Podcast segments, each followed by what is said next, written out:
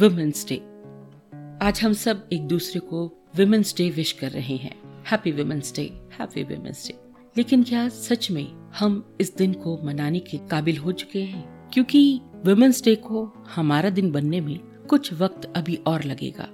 औरत कल भी अपने अस्तित्व की लड़ाई लड़ रही थी और आज भी लड़ रही है। और ये लड़ाई कब तक चलेगी? इसका फैसला समाज को करना है। ऐसे ही कुछ सवाल लिए है हमारा आज का पॉडकास्ट। हेलो दोस्तों, मैं हूँ आरजे रविंद्र। लेकर आई हूँ आपके लिए सुधा शर्मा की कहानी, नियति। आइए कहानी शुरू करें। अभिलाषा और अविनाश एक ही दफ्तर में काम करते थे। अविनाश के अच्छे स्वभाव की वजह से अभिलाषा कब उसकी तरफ़ खिंचती चली गई, उसे खुद भी पता नहीं चला। शायद उसके पति का उसे छोड़कर चले जाना, घर की जिम्मेदारियाँ और बाकी चीज़ों से अभिलाषा के जीवन में जो सूनापन था, वो कहीं अविनाश के आने से कम होने लगा था। अविनाश का साथ अभिलाषा को अच्छा लगने लगा था। उसे महसूस होता था कि अविनाश उसे खुश देखना चाहता है, उसके आसपास रहना चाहता है। अविनाश को जब पता चला कि अभिलाषा कर्ज में डूबी हुई है और लेनदार हर दूसरे दिन उसके दरवाजे पर खड़े रहते हैं तो उसने एक झटके में ही अभिलाषा की सारी समस्या को खत्म कर दिया और अभिलाषा को कहा कि अब वो सिर्फ़ अविनाश की देनदार है। बाकी सब कर्जों से वो मुक्त हो चुकी है। वो अपनी ज़िंदगी को खुलकर खुश होकर जिए। अविनाश की निस्वार्थ दोस्ती से अभिलाषा के मन में उसके प्रति कुछ एहसास जन्म लेने लगे। अभिलाषा की दोस्त मीरा ने उसे समझाया कि जब उसका पति उसको छोड़कर किसी और औरत के साथ खुश रह सकता है तो क्या उसे अपनी खुशी ढूँढने का अधिकार नहीं है?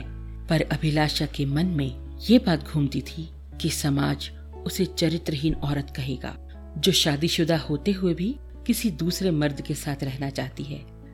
लोग क्या कहेंगे? यही डर अभिलाषा को अपनी भावनाएँ अविनाश के सामने व्यक्त करने से रोकता था। पर मीरा के बार बार समझाने पर अभिलाषा ने आज अविनाश के सामने अपना मन खोल कर रखने का फैसला कर लिया। अभिलाषा अभी इन्हीं ख्यालों में डूबी हुई थी कि अचानक घर की डोरबेल बजी और डाकिया उसे एक खत थमा गया। खत को खोलकर अभिलाषा ने जैसे ही उसे पढ़ना शुरू किया, उसका दिल धक से रह गया। उसकी आँखों से आंसुओं की नदियाँ बहने लगी। उसके जहन में कई सवाल उठने लगे कि आखिर क्यों उसने इतनी देर कर दी? क्यों उसने समय रहते अपनी भावनाओं को अविनाश के सामने व्यक्त नहीं किया?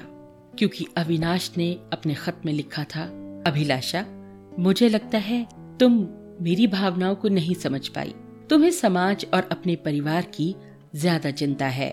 मुझे नहीं लगता कि तुम अपने परिवार से मेरे बारे में कभी बात कर सकोगी, या तुम अपने परिवार को मेरे साथ रहने के लिए समझा पाओगी। मुझे लगता है कि तुम एक रूढ़ीवादी भारतीय स्त्री हो, जो पति की बेवफाई को सहकर बेजान ज़िंदगी तो जी लेगी, लेकिन किसी पर पुरुष के साथ रहने की कल्पना भी तुम्हें ग्लानी से भर देती है। तुम्हारा अपने परिवार के प्रति प्रेम और समर्पण देखते हुए मुझे नहीं लगता कि तुम मेरे साथ रहना चाहोगी। तुम मेरी खातिर न खुद से लड़ पाओगी, न इस दुनिया से। इसलिए तुम्हारी भावनाओं का सम्मान करते हुए मैं तुम्हें किसी बात के लिए मजबूर नहीं करना चाहता। इसीलिए मैं इस दुविधा से आज तुम्हें मुक्त करता हूँ। तुम्हारे मौन और अव्यक्त प्यार को मैं महसूस कर सकता हूँ। इसलिए मैं हमेशा के लिए तुमसे दूर जा रहा हूँ। पर तुम हमेशा मेरे मन में रहोगी। मैं हमेशा तुम्हें इसी तरह से प्यार करता रहूँगा। और हाँ मेरी तरफ़ तुम्हारी कोई देनदारी नहीं है। अभिलाषा के आँसू रुकने का नाम नहीं ले रहे थे। तभी मीरा वहाँ आ गई और उसने अभिलाषा के हाथ से पत्र लेकर पढ़ना शुरू किया और वो सोचने लगी कि क्या औरत की यही नियति है कि उसके पति ने उसे किसी और के लिए छोड़ दिया।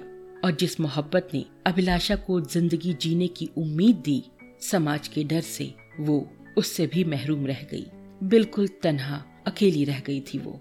क्या हर औरत की यही नियति है कि वो सबकी खुशी का ध्यान रखे, लेकिन अपनी खुशियों के लिए तरसती रहे। दुनिया क्यों सिर्फ़ औरत पर ही चरित्रहीन होने का लांछन लगाती है? जो औरत माँ, बेटी, पत्नी, बहन बनकर अपनी हर ज़िम्मेदारी को निभा सकती है पर अपनी खुशी के लिए, अपने लिए कोई फैसला नहीं ले सकती। आखिर क्यों एक औरत खुद से पहले समाज और परिवार के बारे में सोचती है? औरत क्या चाहती है? क्यों वो खुलकर कभी नहीं कह पाती? कब तक? आखिर कब तक हम अपने आप से खुलकर ज़िंदगी जीने का मौका छीनते रहेंगे? अपनी ज़िंदगी के फैसले दूसरों के रहमो करम पर छोड़ते रहेंगे? समाज के ढकोसला रीति रिवाज के आगे झुककर आखिर कब तक घुट घुट कर जीते रहेंगे। आखिर कब तक ये औरत दूसरों के गुनाहों की सजा खुद भुगतती रहेगी? आज की शिक्षित नारी आखिर कब अपनी नियति खुद लिख पाएगी? ये थी सुधा शर्मा की लिखी हुई कहानी नियति इस कहानी ने हमारे सामने कई सवाल खड़े किए हैं। जिस दिन औरत अपने फैसलों के लिए खुद मुख्तार होगी, जिस दिन औरत आज़ाद होगी, सुरक्षित होगी, शिक्षित होगी, उसे दुनिया समाज का डर नहीं होगा। उसे नहीं सोचना पड़ेगा कि लोग क्या कहेंगे। जब एक औरत अपने मन की बात बोल पाएगी, अपनी मन की कर पाएगी, अपनी ज़िंदगी को अपने मुताबिक जी पाएगी, उसे अपनी छोटी छोटी खुशियों के लिए किसी और की तरफ़ देखने की ज़रूरत नहीं पड़ेगी। समाज में उसे बराबरी का दर्जा मिलेगा। उसके फैसलों का भी सम्मान होगा। औरत अपने लिए चुन पाएगी कि क्या सही है, क्या गलत। सही मायनों में वुमेन्स डे तभी होगा। आपको ये कहानी कैसी लगी? इसके बारे में आप अपने विचार मुझे मेरे ईमेल पे भेज सकते हैं। मेरा ईमेल आईडी है R J dot Ravinder Kaur at gmail dot com इसके अलावा आप मेरे फेसबुक पेज और इंस्टा पेज पर भी आ सकते हैं। आप मेरे यूट्यूब चैनल को भी फॉलो कर सकते हैं Ravinder Kaur nine seven nine at gmail dot com पर। औरतें प्यार की हकदार हैं, औरतें सम्मान की हकदार हैं। औरतों को बराबरी का दर्जा मिलना चाहिए। इसी के साथ हम आज का पॉडकास्ट खत्म करते हैं। आपके प्यार के लिए बहुत बहुत धन्यवाद। Happy listening